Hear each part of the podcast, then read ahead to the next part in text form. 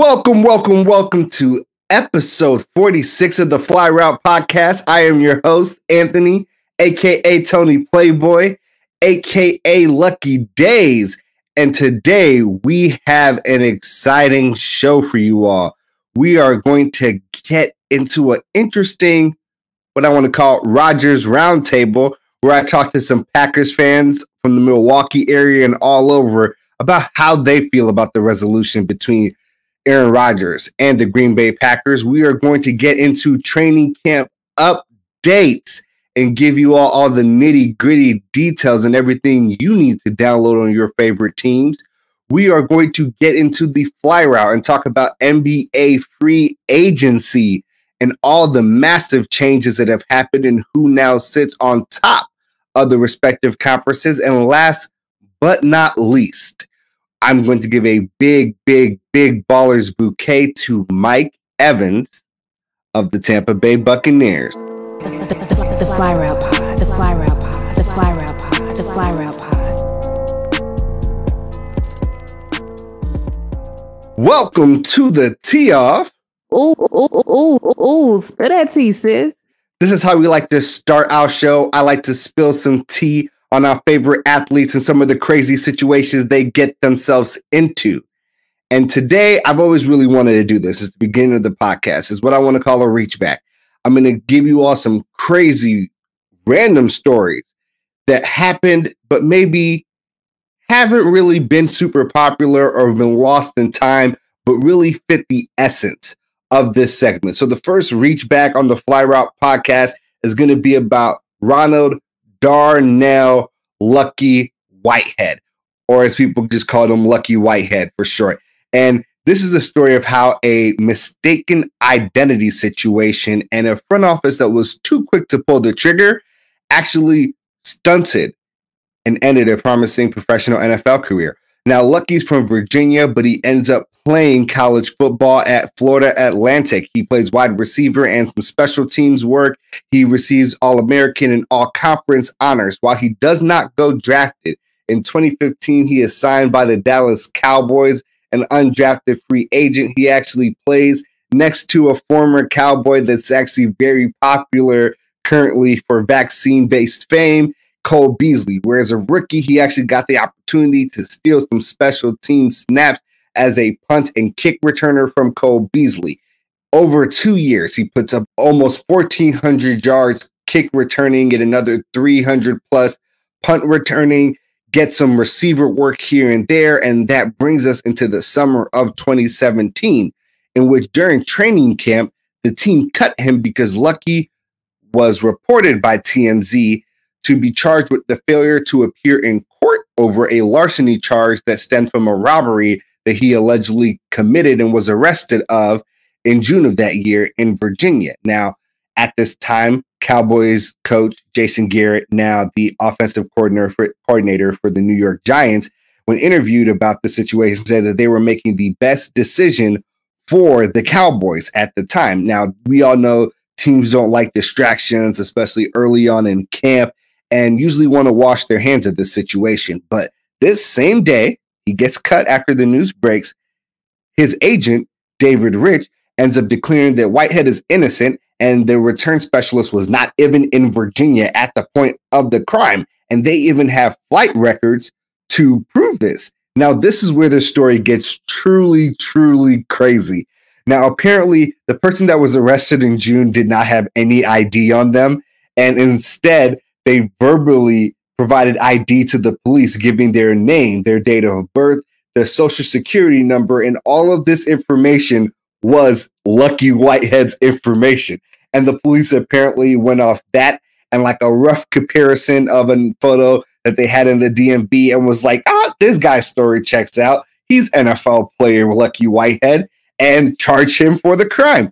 And Lucky ends up not showing up in court because why would you show up in court for armed robbery you did not commit? And then there's a warrant out for his arrest. Now, this is the crazy thing. After Lucky's agent makes this public, the Prince William County Police Department actually says they fully support this. Whitehead is 100% innocent. This is a mistake completely made by them, and they're apologizing. However, at this time, The Cowboys have already washed their hands of it. They have the option to keep Lucky, but choose to keep him cut from the roster. Stephen Jones is interviewed about this because this is kind of a crazy and odd situation for someone to get into. And what he ends up saying is, I just think we've given Lucky a lot of different chances along the way, going back to last year. And I think we just decided that it's time to go in a different direction. Now, of course, Whitehead does not like this. He says that they're not trying to sugarcoat anything, but they've called him a liar. No one had his back. They cut him and literally did not hear about him. He's like, I hear the news like everybody else hears the news. And 2 hours later, I'm cut before I can even say I'm innocent. Now, afterwards, Lucky does go on to play for the New York Jets, but unfortunately, due to back-to-back injuries, he never saw the field in the NFL again after being cut by the Cowboys and is now playing for the BC Lions in the CFL. And that was your tee off. Ooh, ooh, ooh, spread that tea, sis. Spread that tea, sis.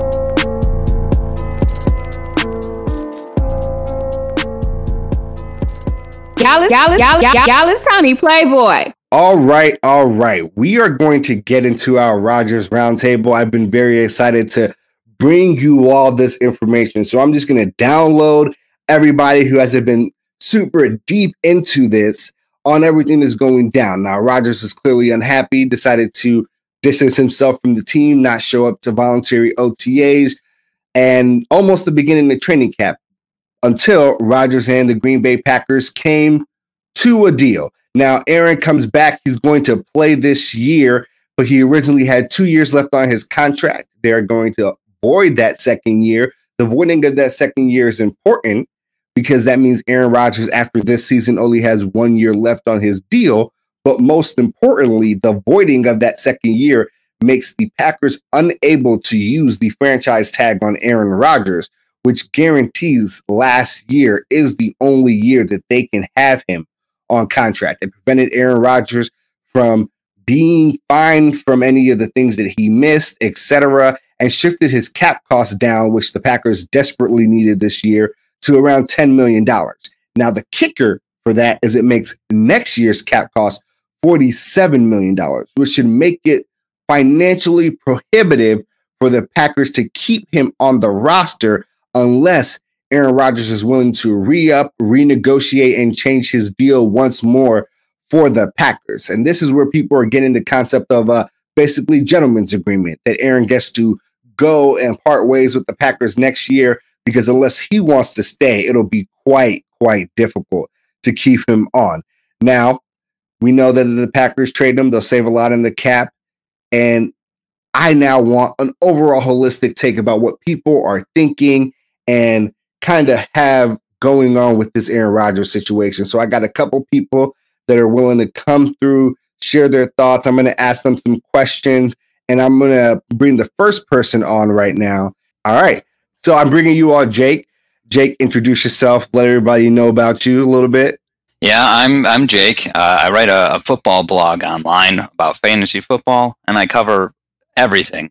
I'm really not just a fantasy guy. I try and dig into every aspect of the team, do lots and lots of research, because I realize that, you know, one player's stats can change drastically year to year for all kinds of different reasons, and you have to, you know, be filled in on as much information as possible so you can get that going right.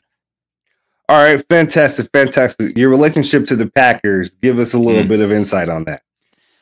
Well, I live here in Wisconsin. I'm from Madison, and I live here now. So I grew up a Packers fan. I mean, I guess when I was really little, I didn't care that much. But once I did start to care, you know, I had Brett Favre, and that was a good time. That was fun to watch.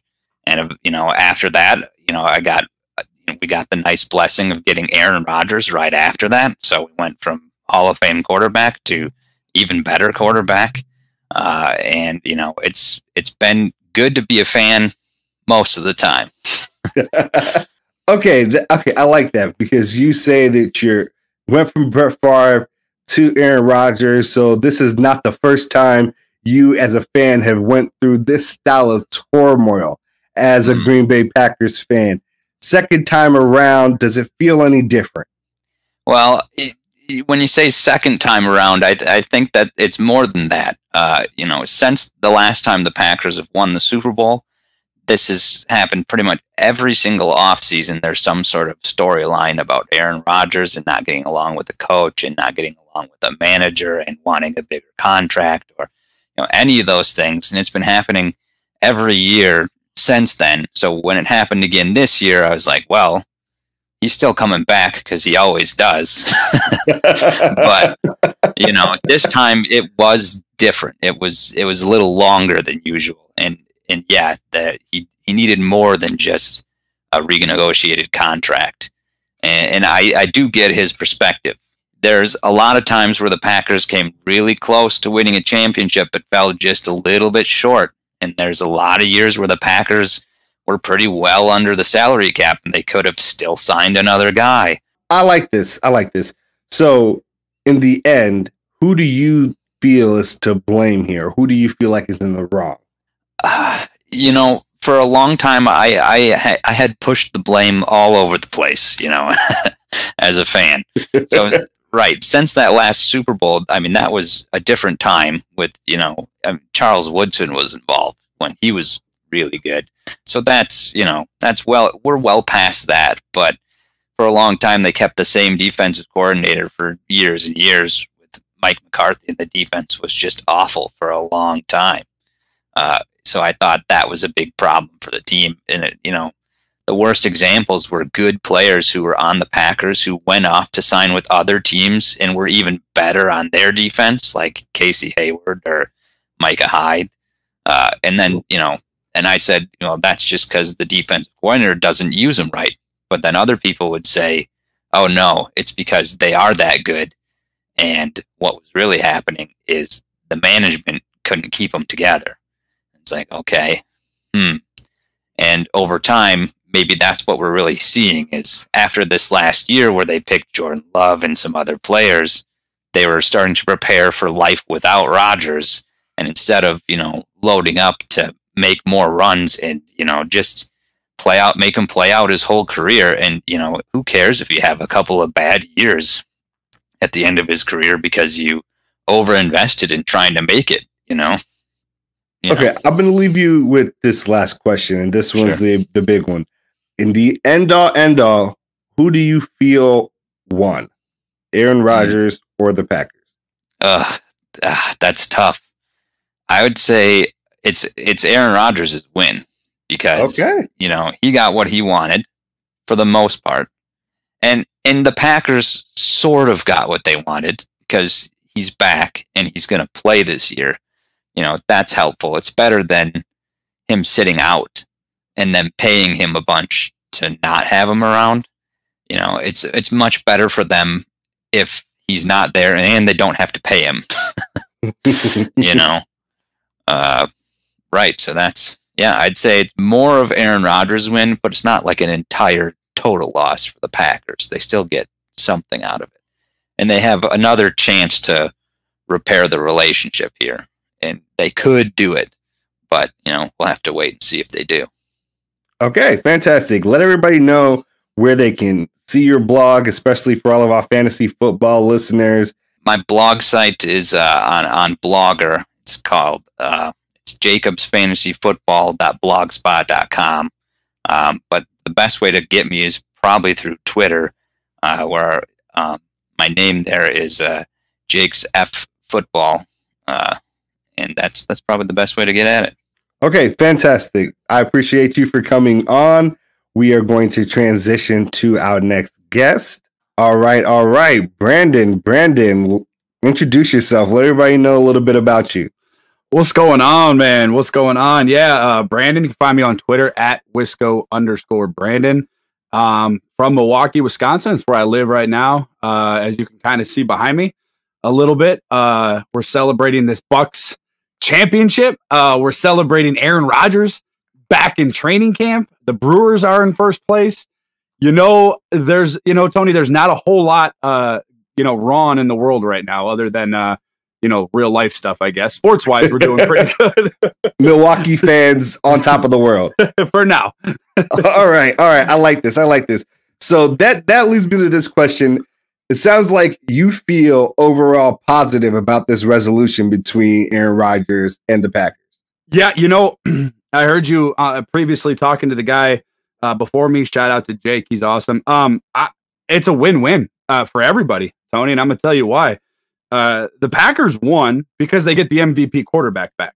Aaron Rodgers won because he got that third year voided. He's locked in for, we'll say, 2 years. It's probably going to be one unless they work out an extension. But the Packers brought that quarterback back. Along with bringing that quarterback back, you were able to acquire Randall Cobb. Now, obviously, that was something that Aaron Rodgers had stressed out that he wanted the Packers front office to do.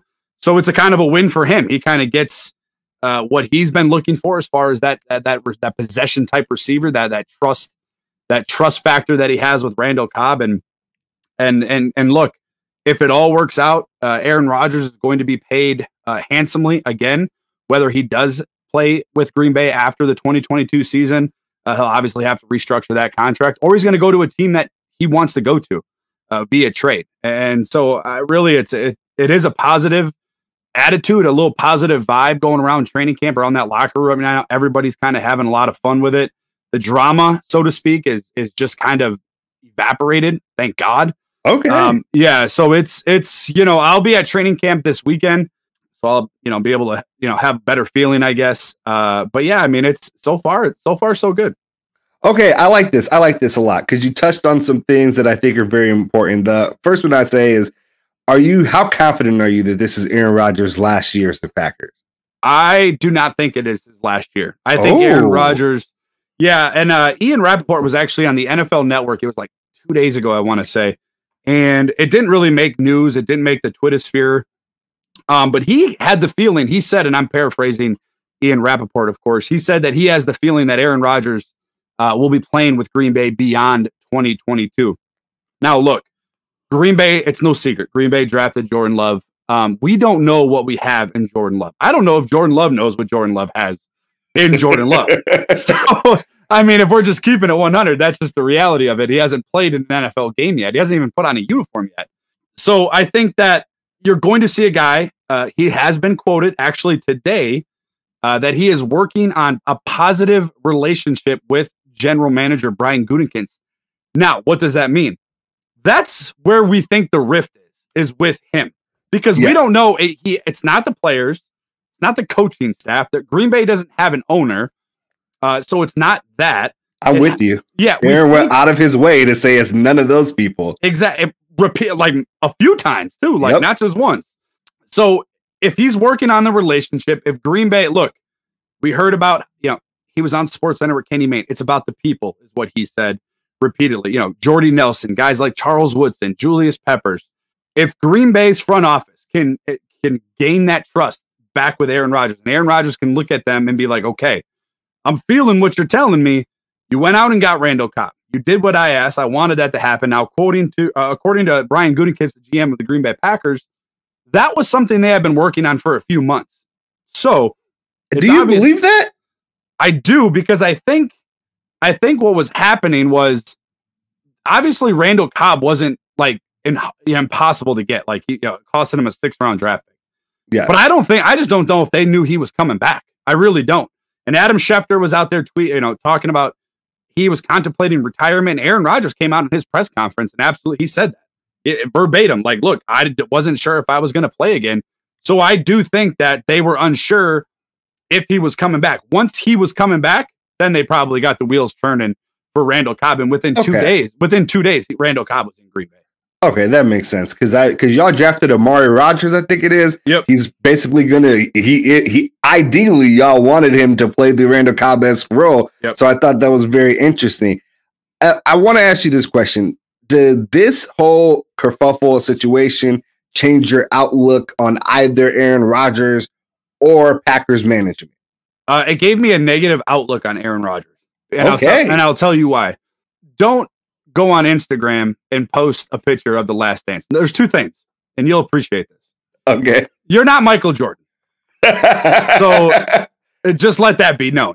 I love Aaron Rodgers. He's my favorite quarterback. He's in my opinion, Tony, I think he's the most gifted thrower of the football. Now, obviously Tom Brady's more decorated and Joe Montana. We can go back and forth. Patrick Mahomes will eventually probably surpass them all. But as it stands right now, I think he's the most gifted thrower of the football. When you talk about winning and you talk about that being important to you, you talk about your legacy being something you value. You don't want to go out. He's said it numerous times. I don't want to go out like Brett Favre. I want to end my career in Green Bay. And then you go to back-to-back NFC Championship games, and where he fails to realize he has not played good in any one of those games. They beat the Chicago Bears. He beat Caleb Haney, like the third-string quarterback for the Chicago Bears. That was the only NFC Championship game he has been to, that he has won. So when it comes to winning and it comes to doing the things that you say you want to do, and then the season ends, and then all of a sudden you're mad about people that were let go 6 years ago, 5 years ago, 4 years ago. Look, under Brian Gutekunst, the only guy that he has released that Aaron Rodgers has been upset about has been Jake Kumerow. Everybody else, Jordy Nelson, Charles Woodson, Julius Peppers, all these guys were from Ted Thompson. That is an interesting thing. I did not know that. And that's what I think a lot of people don't understand. You know, maybe not understand, but like you said, maybe they just don't know. Under Brian Gutekunst, he's only been here. This is going to be his fourth year. So he only goes back to 2018. That was his first year. 4 years, two NFC championship games. It's not bad. So, you know, when it comes down to it, and here's my thing. Like, you're on Instagram, you know, you're putting out photos and you're on vacation. And, you know, if there's a rift with the ownership, or excuse me, with the general manager, with the front office, you know, don't leave, a whole fan base left in the dark. You know, we were there. A lot of us were there in 2008, when it was the Aaron Rodgers versus Brett Favre thing. And when they traded Brett Favre and they took on Aaron Rodgers, we had Aaron Rodgers' back. The majority of the fan base stood behind Aaron Rodgers, and we have been there ever since. Now, you dragged a whole offseason on draft night. Who you think that was leaked by the Packers? No, that was leaked by Aaron Rodgers. Adam Schefter leaked it. Adam Schefter and Aaron Rodgers share the same agent. Okay. David Dunn. So if you're going to tell me that the Packers front office leaked that 8 hours before a draft class, you took the attention from all those kids, all those guys that earned, you know, to be drafted in the first round that night. You kind of took the attention away from them. And every time there was a draft pick, I know you probably remember that, they went right back to talking about Aaron Rodgers.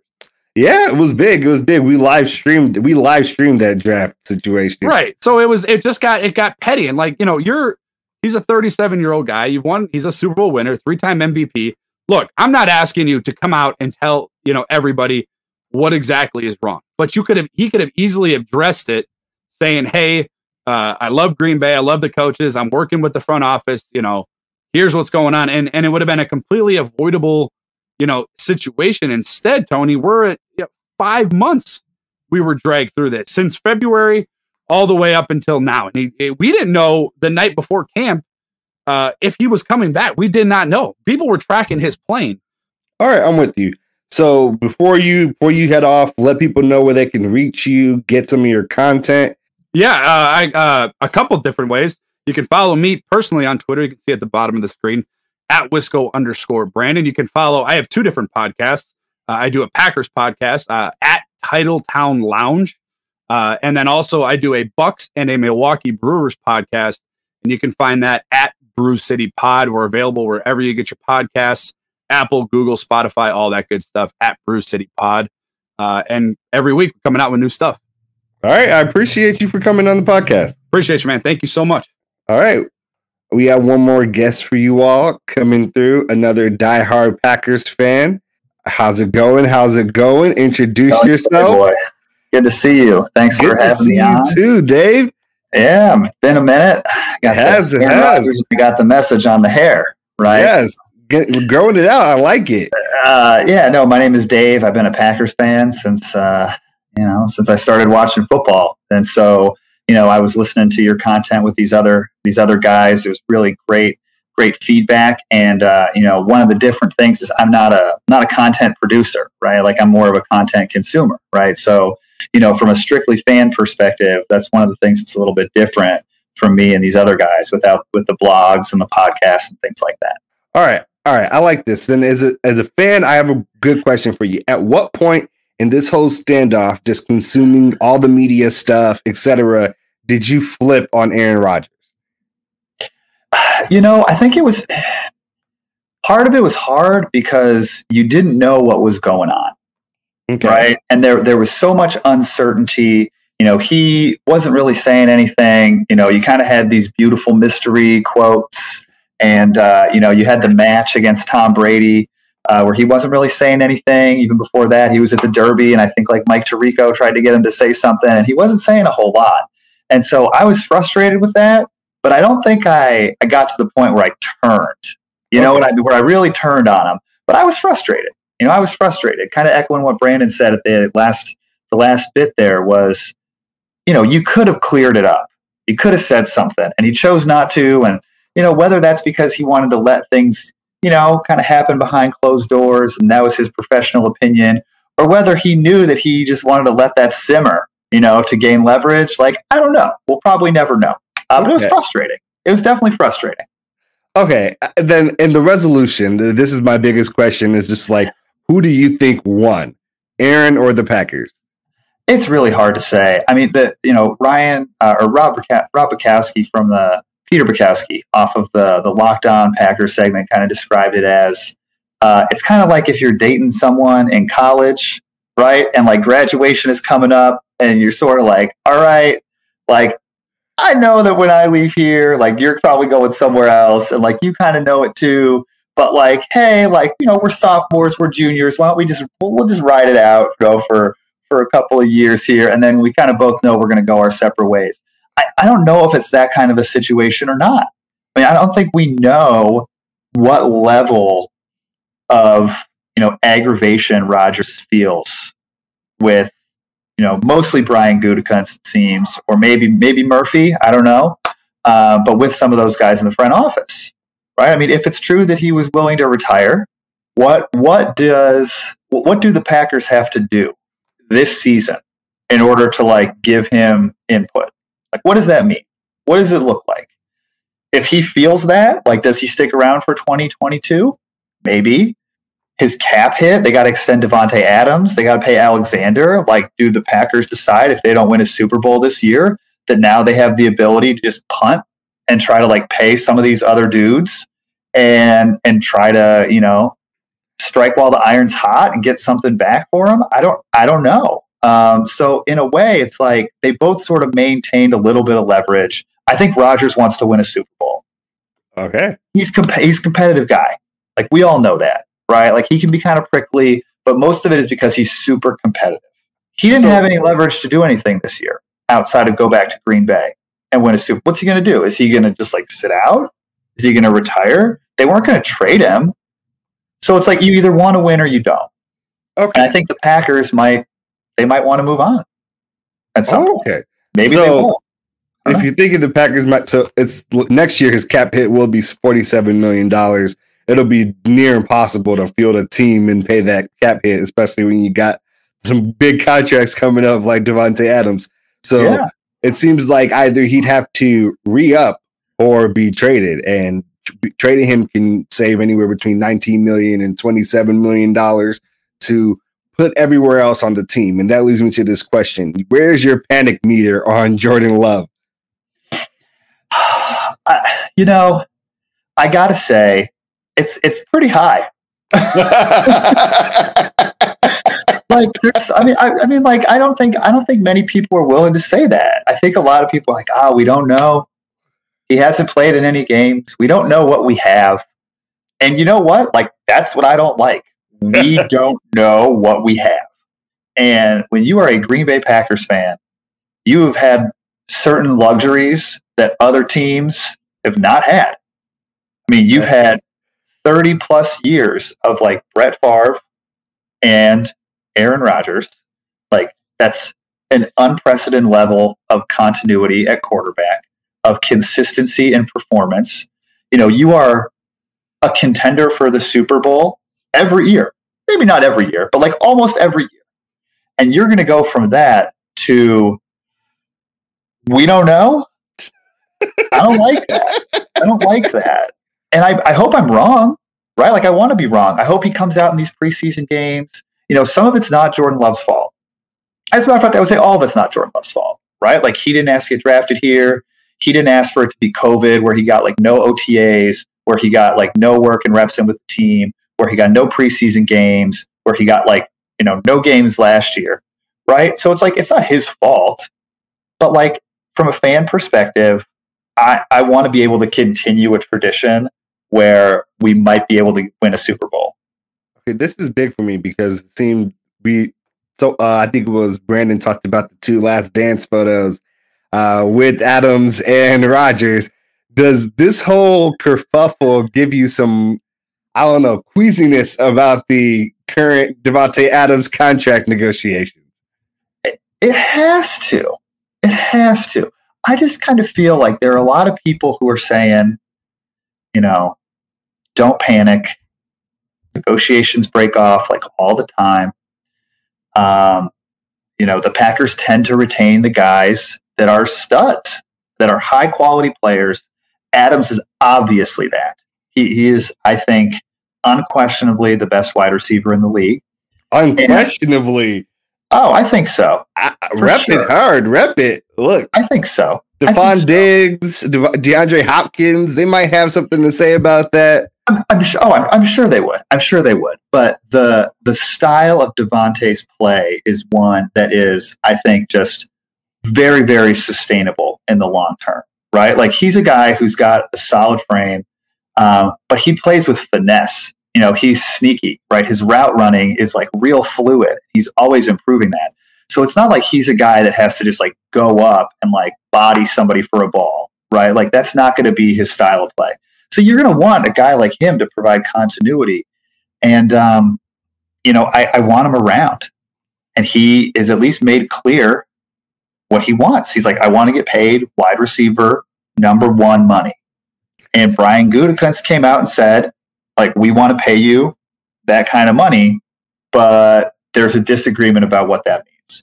And I think it falls back on this DeAndre Hopkins contract. I think that's the thing.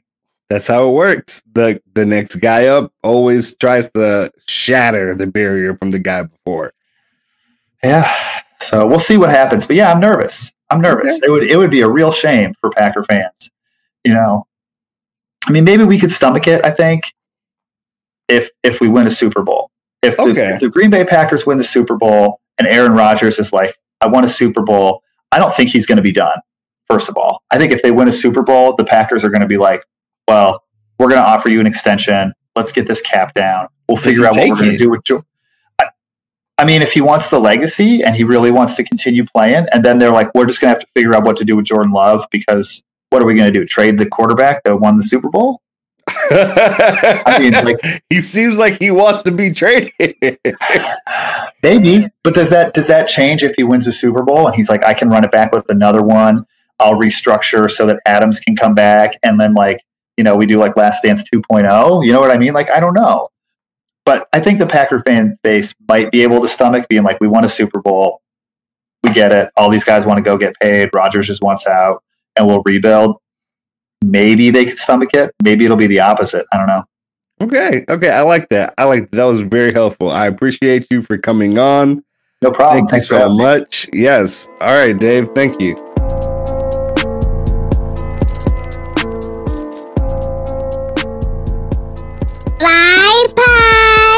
All right. We also have to get into some big NBA free agency news.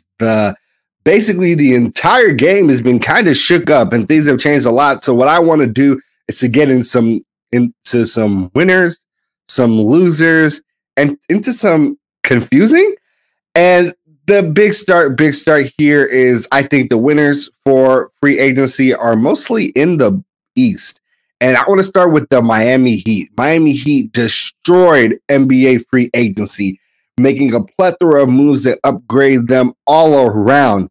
First things first, they get a sign-and-trade for Kyle Lowry from Miami. The rumors are swelling at the tail end of things, and Kyle Lowry ends up with the Miami Heat. They end up having to give up Goran Dragic in another sign-and-trade, as well as Precious Achiuwa, which is a player that I really like, but his timeline is not the same timeline as a Jimmy Butler. And this current Miami Heat roster. They re-signed Jimmy to a max contract. That is huge. Next is Duncan Robinson, 5-year, $90 million. Dunk gets the bag and not by a long shot. Look, so that is, I think, huge for them. Then they get PJ Tucker, and this was a really, really underrated signing for me. 2 years, $15 million. If you are a frequent listener of the podcast, you would have heard on last episode, PJ was one of my guys that I really wanted to see get the bag in this free agency after coming off of a championship run. And unfortunately, PJ didn't get the $10 to $12 million a year that I really wanted him to push for. And he stayed in his usual 8 to 9 range, but it's a 2-year deal on another team that can contend. And he adds a lot of defense and grit and a little bit of corner shooting for spacing for this team that I think that they are truly going to benefit from.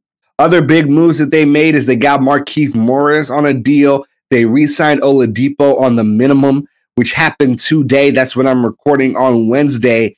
And he's, of course, going to have to go through some rehab, but is another great addition to the team. Gabe Vincent on a 2-year deal, Dwayne Dedman on a 1-year deal, etc. And I think that it's hard to say that Miami did not make the biggest stride in free agency. Pat Riley, once again, knocks it out of the park. And if you truly think about it, Miami has upgraded on almost every single spot in their starting five that they changed. Now, there was some points in time last year where they even had to have Tyler Hero playing point guard. And Goran Dragic, of course, at a later part of his career, isn't exactly what he's always been for this Heat franchise. Kyle Lowry, massive upgrade, in my opinion, both on the defensive end as well on the offensive end, and just playmaking consistently, being able to take some of that pressure off of Jimmy in late game situations as really their main closer and initiator. Has championship pedigree and a lot of playoff experience in the East. Of course, keeping Jimmy is great. Duncan at the 2, big deal. I mean, shooters come with the premium.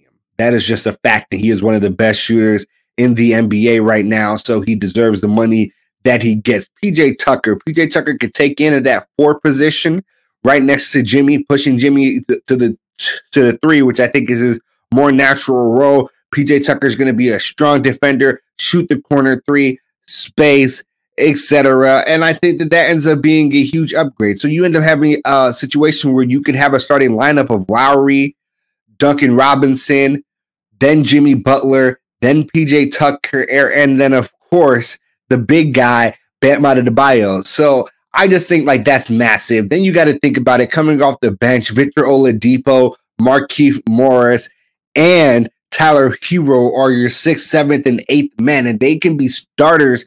Well, they could be starters on other teams. Tyler Hero may be a year or two away from being that primetime starter, but definitely Victor Oladipo has been, and Markieff Morris has been in other situations. I think that is just huge. This Miami Heat team is deep. Heat Nation should be very, very pleased with what Pat Riley brought them this free agency season. Now I'm going to move down to some Homer things going on. The Chicago Bulls, massive winners in free agency. This team doesn't look anything like what Garpax left us in Chicago, and that can only be a good thing. We made a lot of massive moves, and those started at the trade deadline last year, giving up Wendell Carter Jr., giving up multiple first-round picks, getting Nikola Vucevic into the building. And I just want to say that Arturos and his staff, you know, Mark, etc., that was actually a big move, because I feel like that move sent a signal to the rest of the league that this free agency was built upon. It sent that signal that the Chicago Bulls were ready to be contenders, ready to spend, we're ready to be successful, and that this is a real big-time market that people should consider. And I think that folded over into another thing that was very big on us during trade deadline season, but we got Lonzo Ball. I mean, you've probably seen a bunch of videos from me by now about how great Lonzo Ball's fit would be for this team, so I'm not going to rehash all of that, but we got Lonzo Ball, 4 years, $85 million. I thought Lonzo was going to be a $20 million a year floor player in this free agency period. So giving him just a little bit over that has no qualms with me. I really like this deal for us. We end up having to send back Thomas Satoransky and Garrett Temple, as well as a second round pick to New Orleans. And that's not a bad haul for getting Lonzo Ball. I was never a big fan of Sato's game for what we needed him to do on the Bulls. He needed to get some primary playmaking capabilities going, especially because Kobe was having some issues being a playmaker, but being a great scorer at times for us during this last year of his. So I think this is actually a massive, massive gain for us. He's a 15-point a game scorer, Alonzo is. He shot great from the three-point, almost 40% this year, was almost 40% from the floor, drastically improved his playmaking and being able to play off the ball this last season in New Orleans. He still averaged almost 6 assists a game, and that was with Van Gundy taking the ball out of his hands the latter part of the season to go really point Zion for the most part in this area of the range. So I just think that this is going to be huge for us. He's going to be able to make massive plays in transition as well as in the half court. But people's big knock on Lonzo sometimes in the half court, just like a lot of other young players that are prolific playmakers, they kind of stall out a little bit. But this is where the Bulls found a perfect solution. Of course, we could always put the ball in Zach LaVine's hands. Never a bad idea, but we need other people to initiate offense to free up Zach LaVine to get him easier shots. And the second addition that we made was DeMar DeRozan. I am super plussed about this DeMar DeRozan addition. He fills the 3 spot. I feel like Chicago has been trying to fill and get a real strong small forward literally every year since Jimmy Butler left. And that is something that we've never really been able to fill. And I think DeMar DeRozan does that for us. 3 years, $85 million. People say that's a little rich. Sure, possibly, but I am actually have no real qualms about how rich this contract is. I have qualms really with how much we gave up San Antonio. Like we gave up a future first round pick, 2 second round picks. We also gave them Thad, who I love. And I wish we would have been able to keep Thad. He would have been a great rotation piece for us, especially with all these new additions to the team. And I just think that it's not that DeMar DeRozan isn't great. It's not that I don't expect him to be fantastic on the Bulls. I think it's more so he was an unrestricted free agent. And I think that he could have walked and San Antonio could have gotten nothing. And maybe absent a sign and trade, we could not have gotten him to us. He would have went somewhere else, and we had to make this move. But I do feel like when it comes to draft capital, we have really given up a lot of picks. And that's my one qualm with this move.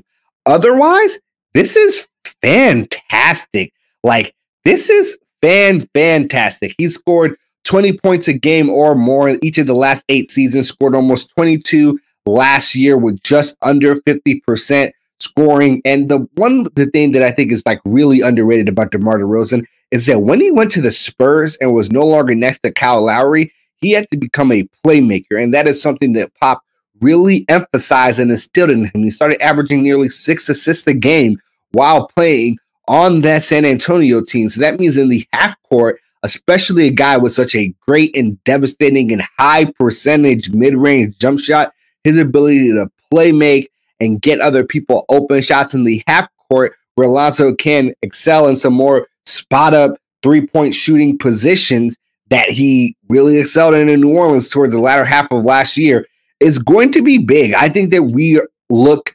fantastic, and we should be like a top 5 seed in the East this upcoming year with all the additions that we've made. Now, we've made some other smaller additions, and they are still just as important. We got Alex Caruso. We gave him a 4-year, $37 million deal. That's just under $9 million a year, I want to say. Like, he's going to be a great addition. He's very defensive-minded. Defense was an issue for Chicago. We really focused on fixing that defensive lack that we had. We got a guy in the draft 2 years ago and Patrick Williams. He's going to be a defensive-minded stalwart for this team. Then we got Lonzo Ball, who has been known for his defense ever since he got into the league. And then, we also got Alex Caruso, who makes his bones on defense. He can score here and there, but will make great run on our second team. And that's big. Another move that we made that I think is underrated, flying under the radar, but I think this is important to kind of give you all a feel for what's next for the Bulls, is that we made a trade and gave Daniel Tice to the Rockets. And this lets me know that AK is going to be aggressive going forward, because this has created a trade exemption of about $9 million that we have, that we will be able to use this year if we have another target in mind.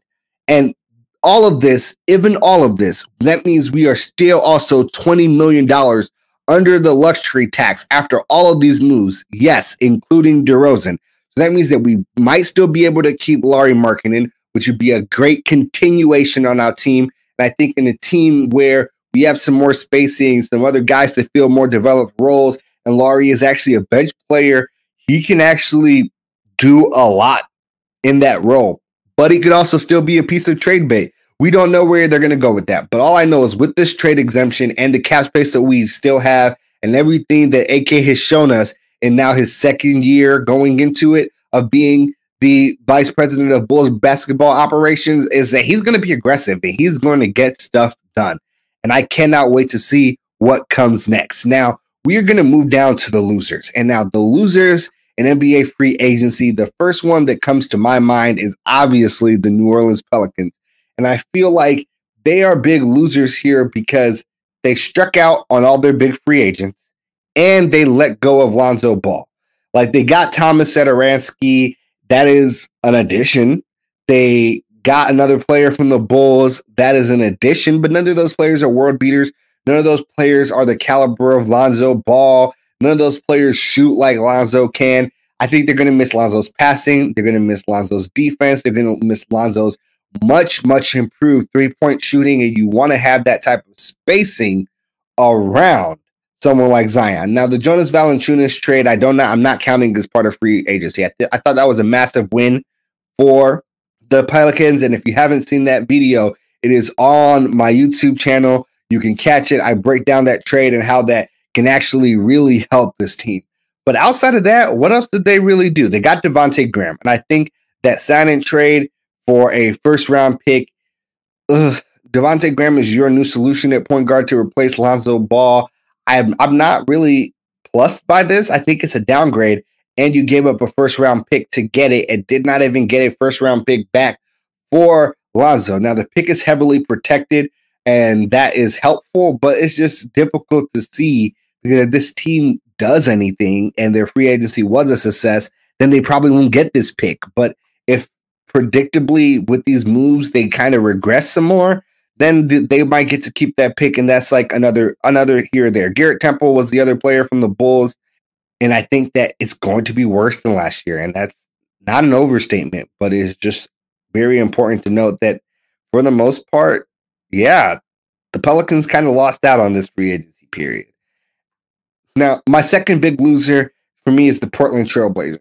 And the reason why the Portland Trailblazers are on this list is just, first and foremost, Dame made it very clear that this team that you all have is not good enough to win a championship.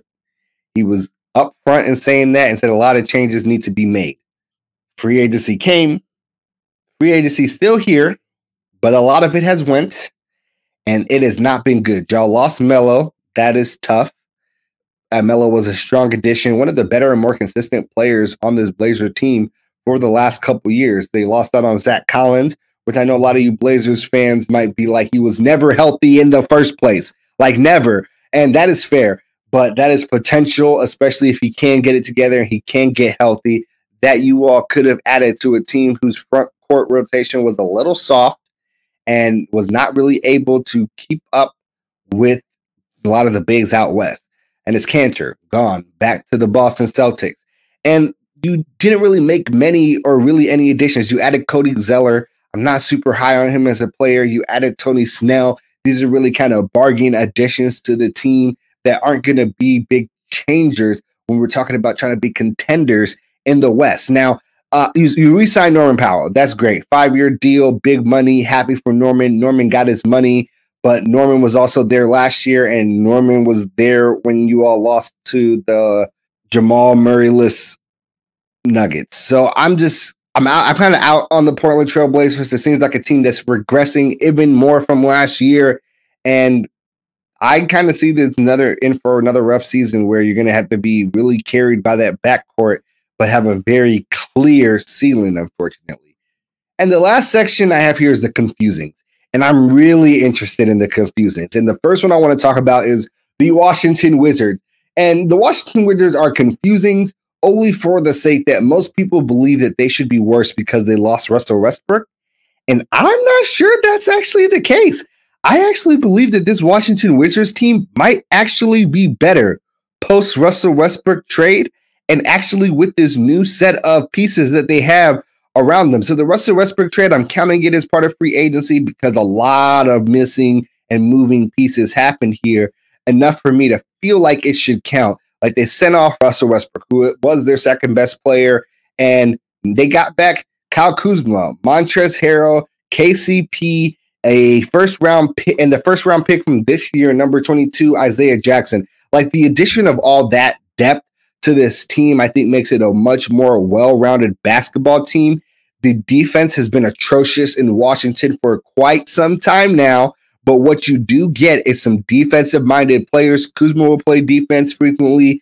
Harrell plays defense, but he's a little undersized for his position. But KCP is a knockdown 3-and-D defensive-focused guy that I think is going to make a big addition to this team. It makes it just more well-rounded, more depth coming down on the bench, a lot deeper that the coach can play in there, and a lot of different lineups that we're going to get to see this upcoming year. And I think that made it very, very big for you all.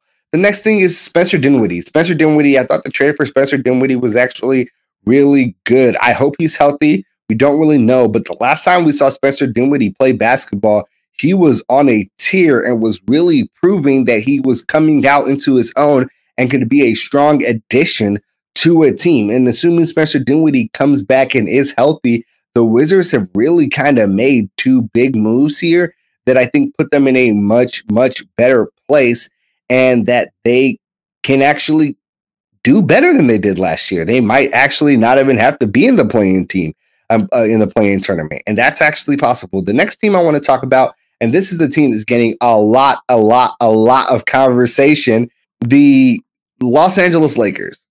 And the Los Angeles Lakers here are different, very different. And I mean, they made so many moves. They got Russell Westbrook, right? And to get Russell Westbrook, they sent off a first round pick, Kuzma, KCP, Montrezl Harrell. They are just like making all of the moves possible that they can. And it is really important because after doing that, they had three massive contracts on their team, a big three. They paid them all. And there's not a lot of cap space left. And people make a lot of gripe about how old this Lakers team is. That is true. Because after that, they added Carmelo Anthony on a minimum deal, Dwight Howard on a minimum deal. They added Trevor Ariza on a minimum deal, Wayne Ellington as well. And and Kent Bazemore, those are all great additions. And those were great additions that the Lakers desperately needed because they added shooting to this team, shooting in Melo, shooting in Wayne Ellington, some shooting in Trevor Ariza, but then some younger guys such as Kendrick Nunn they added, Malik Monk they added, getting on really cheap deals were massive, massive wins for the Lakers based off the position that they already were in after the Russell Westbrook trade. And that is important to note. Now, I am less concerned about this team's age, more concerned about this team's defense. People are concerned about this team age because these type of teams with a lot of old people need to be load managed. We've seen AD have injuries as of late. We've seen LeBron have injuries as of late. And I just want to say I'm not super worried about that for a couple reasons. One, Russell Westbrook's motor is so high. And on those load management days, Russell will be able to fully take over the team, push it, play full Russell Westbrook basketball that we know is quite successful in the regular season. It can win a lot of games. And when it comes into the playoffs, hopefully those veterans are rested. Those veterans are able to come in and be healthy. And if they are healthy, this team can contend for a championship. I'm concerned about their defense. Now, we know AD plays great defense when he's healthy. We know Trevor Ariza played great defense, has not been able to do as much as of late, but there has not been as much opportunity as of late. So I'm really interested to see what Trevor Ariza does. Dwight Howard is active, is helpful, defends the basket, etc. But that's where the defense ends for that team, in my opinion. And I think that it's going to be kind of difficult to watch this team shift its identity from being a team that found its bones on defense to being a team that might need to find its bones on offense and be prolifically scoring wise when they need to have a lot of guys in there for spacing purposes, because nobody in their big three is a great shooter. Maybe good at best, and good at best for their position, not good at best for the league at large, if we're being honest. So I think this is a confusing situation, because I'm right now willing to say this team is better than the Lakers of last year. I am definitely not willing to say this is better than the Lakers of 2 years ago, in which they won the bubble. So kind of seeing where this team ends up and what other moves they make at the tail end of free agency is really going to be important for getting a solid look at what we expect this Lakers team to be next season.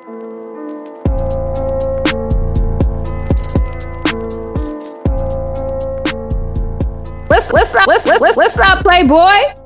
All right. It's time to get into our training camp breakdown. I'm going to start with the Chicago Bears, because there's a lot going on in Chicago Bears camp. So I'm going to give you all a little download. The first thing that we definitely have to talk about here is the offensive line. Now, the offensive line has struggled in practice, is dealing with injuries. COVID is completely new, and I feel like it's going to be very bad to start off the season. I've been going through all the people that were there in person, watching all the videos. There are definitely going to be some clips that I will get to share with you all. And first is first. It's just like in most situations, especially in training camp, the offensive line is at a big disadvantage to the defensive line. Offensive line generally does poor here. But even saying that, the Chicago Bears offensive line has been struggling at camp. Both the first team, the second team, and the third team have been struggling a lot. They're giving up a ton of sacks. And there's also a big concern right now is that the big rookie that we have coming through to play left tackle, Tevin Jenkins, is currently dealing with a back injury and has not participated in training camp whatsoever at all by the time that we are recording this so far. And there's not a very clear timetable on when he is going to come back. Reporters have questioned Nagy. Is it a couple days? Is it a couple weeks? Nagy has been very cagey with us and only saying things like, oh, well, somewhere between there. He's better than he was before. He's making progress, but nothing to really ease the mind of us Bears fans out there about whether or not he is actually going to be able to start getting reps and starting to gel with this offensive line unit. And that is just not even the worst of it. We are also dealing with other people missing camp as well, such as Elijah Wilkinson, who is currently on the COVID list, and we also aren't able to have him practice anyway. So you might be thinking, okay, with all of these things going on, this obviously makes a lot of sense why the Bears offensive line will be doing quite poorly. In fact, right now we have a fifth rounder, I think his name is Larry Barham, currently playing left tackle for us. And honestly, picked 151st in this draft, it would be diamond in the rough, amazing things if he ends up developing into a suitable long-term offensive lineman. But Nagy has not even been able to say that that's what he expects. He says that we're giving it time, we're being going to be patient, and that he is hoping that there can be high hopes. And the thing we got to understand about offensive line is it's a lot about repetition and the fine details of these movements, making sure that you know what the other guys around you are doing, that you're gelling, you're one fluid system. And that is kind of something that the Bears offensive line is going to be missing, especially right now with a lot of our key pieces on an already new offensive line being a little bit out of the way. And I get it.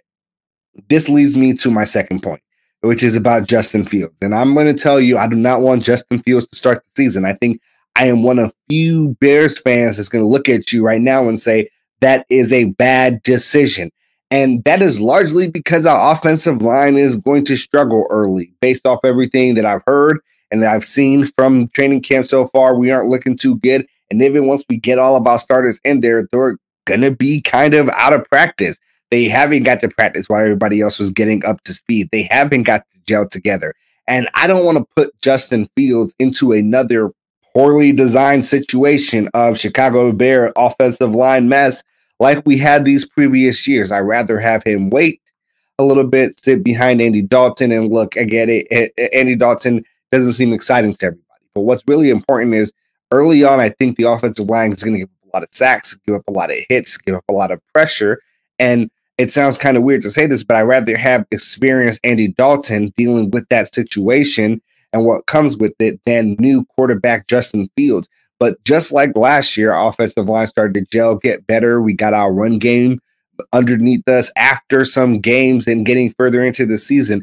That is actually when I would like to see Justin Fields start, when things are a little bit more solidified and he is coming into what is a more successful situation. Now, that being said, Justin Fields has looked great at camp. Everybody is very excited at all the amazing things that he has been doing. And we are going to, according to Nagy, get a very, very, very heavy dose of Justin Fields in training camp and preseason, especially in preseason. He's going to get to play large, large stretches, and hopefully he gets to grow some confidence in the offense and get a lot of information that he's going to be able to learn from later on in the season. But like, I cannot overstate how good he has looked in camp. People have been electric just watching him touch the ball. And I have a couple of like just clips that I want to show you all that I've aggregated to kind of show how strong he's been in camp. So the first one here is Justin Fields taking off and getting a very, very good deep pass against the rush. And I'll have it play for you all now. Then we had to get to see him show off his arm, throwing deep, catching receivers in stride, as you can see right there. Perfect path. Everything's fantastic. He even beats the rush and goes off for a long run in training camp. And as you can see in many of these plays, the offensive line is not holding up all that great, but Justin is making it happen anyway. And this is exactly what I'm trying to say, is that for the most part, we should be very confident in Justin Fields' skills when the time comes. But right now, we got to think about Andy Dalton. And good news here is that everybody, from everything I've heard, has said Andy Dalton doesn't look shabby in camp either. He's connecting with the receivers like Allen Robinson really well as Darnell Mooney and some of our other guys. And it's great to see. He's looked sharp. It seems like he's very comfortable in the playbook. And the most important thing, which is usually the hardest thing for new receivers and quarterbacks to get down with each other, is timing. Matt Nagy has complimented his timing time and time again, I guess, for just easy way to make this happen. And that is something that I think we should just stay calm, stay strong, and things will definitely work out for us, Bears fans. Do not panic and give Andy Dalton a chance to put Justin Fields in the best situation that he can be. Now, the next thing I want to talk to you all about is, look, at the skill position, I think that we actually are looking really, really, really good. And that is something that's huge for us. Now, the first thing is Cole Kmet. Cole Kmet, look, everybody, a lot of us know about him, tight end, drafted last year. And we are really hoping that between him and Jimmy Graham, we might be able to run some two tight end sets and just really show him break out as more of an offensive weapon this year. And he is shown, according to Chris Emma and other reporters that are there at this time, that he is shown that he's able to connect and get a lot of catches in traffic, operate in the key area for the tight end, especially in this offense that Nagy wants to run. And for the most part, look, things are a little tough in the running back room, but with a very, very, very nice silver lining. Tariq Cohen has still not been able to play, and for the injury that he has had, the timetable for return was around 9-ish months. We're well past that now, and we are still in like a lot of worry for Tariq Cohen and where he can kind of get us this season. He hasn't been able to really practice or participate, but that is not the end of the world because Damian Williams has been a stud in training camp so far. The people are saying he looks like a very good fit for the offense. He can fill that catching back role and change of pace that we want Tariq Cohen to be able to fill. and that we should not be worried. He's been able to show his route running skills and his ability to help on special teams. He's been able to show his speed, getting behind linebackers in our defense in practice and on 7-on-7s, which, by the way, in those 7-on-7 drills, people were pointing out that Dalton was throwing receivers open and hitting them in their spots, and throwing the ball before they even got into their breaks and moving with anticipation, which is very, very good to see that he's going to have that confidence. The second is, especially for our skill position guys, oh my, Darnell Mooney is primed for a breakout season. And there are a couple of reasons for this, and that we already know. Look, he has elite NFL speed, top of the NFL speed, and came in the NFL as already advanced route runner based off the time that he had at Tulane. And this is all without a training camp, without a preseason, and the coaches are on Darnell Mooney, trying to fix and tweak and change and bolster everything they can about his already dynamic package to put him in the best position to have a huge year this year. And what, from all reports I've seen, him and Allen Robinson have been attached at the hip. Allen Robinson has been mentoring him, showing him around, and it seems like he is going to be a huge deep threat for the Bears this year. And I'm looking in and kind of feeling that a lot. The last is David Montgomery. He has looked like a beast in camp. That is just from multiple reports. He's breaking off large runs. They're not really tackling a lot right here, but he's making good cuts, reading the defense very well. And I even have a pretty big run to show you that you all might find particularly intriguing at this time. Look at him go. He looks fluid. He looks explosive. And honestly, I'm just overall excited to see what he can bring to us in another year, hopefully behind a more stable offensive line as the season starts to shake out. And the last thing is just the defense. The defense is, well, looking like what you would expect the Chicago Bears defense to look like. They have the right attitude. There are reports of things getting chippy between offensive and defensive linemen on the first day of pads, which is always something great to see. The team is fired up. They're ready to go, and they are really interested in putting their imprint on this season. And look, Sean Desai, new defensive coordinator. Look, people like Khalil Mack have said great things about him, that is going to bring back some of those schemes from the Vic days in which the Bears' defense was even better than it was in recent years, especially last year. And we're hoping for a little bit of resurgence on that side. From everything I've seen, even though it's really, really early, and I cannot say that enough, it is really, really early, Chicago Bears fans should be massively, massively excited about this upcoming season.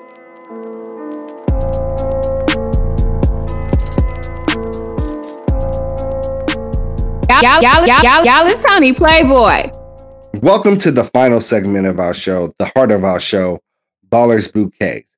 Too often in the media, people only want to focus on the negative and salacious things athletes do, and never want to give them their credit where credit is due. Here, we like to make a change. So this week's Ballers Bouquet goes to a fantastic receiver, never had under 1,000 yards in his career, Mike Evans, for his Mike Evans Family Foundation Free Youth Football Camp.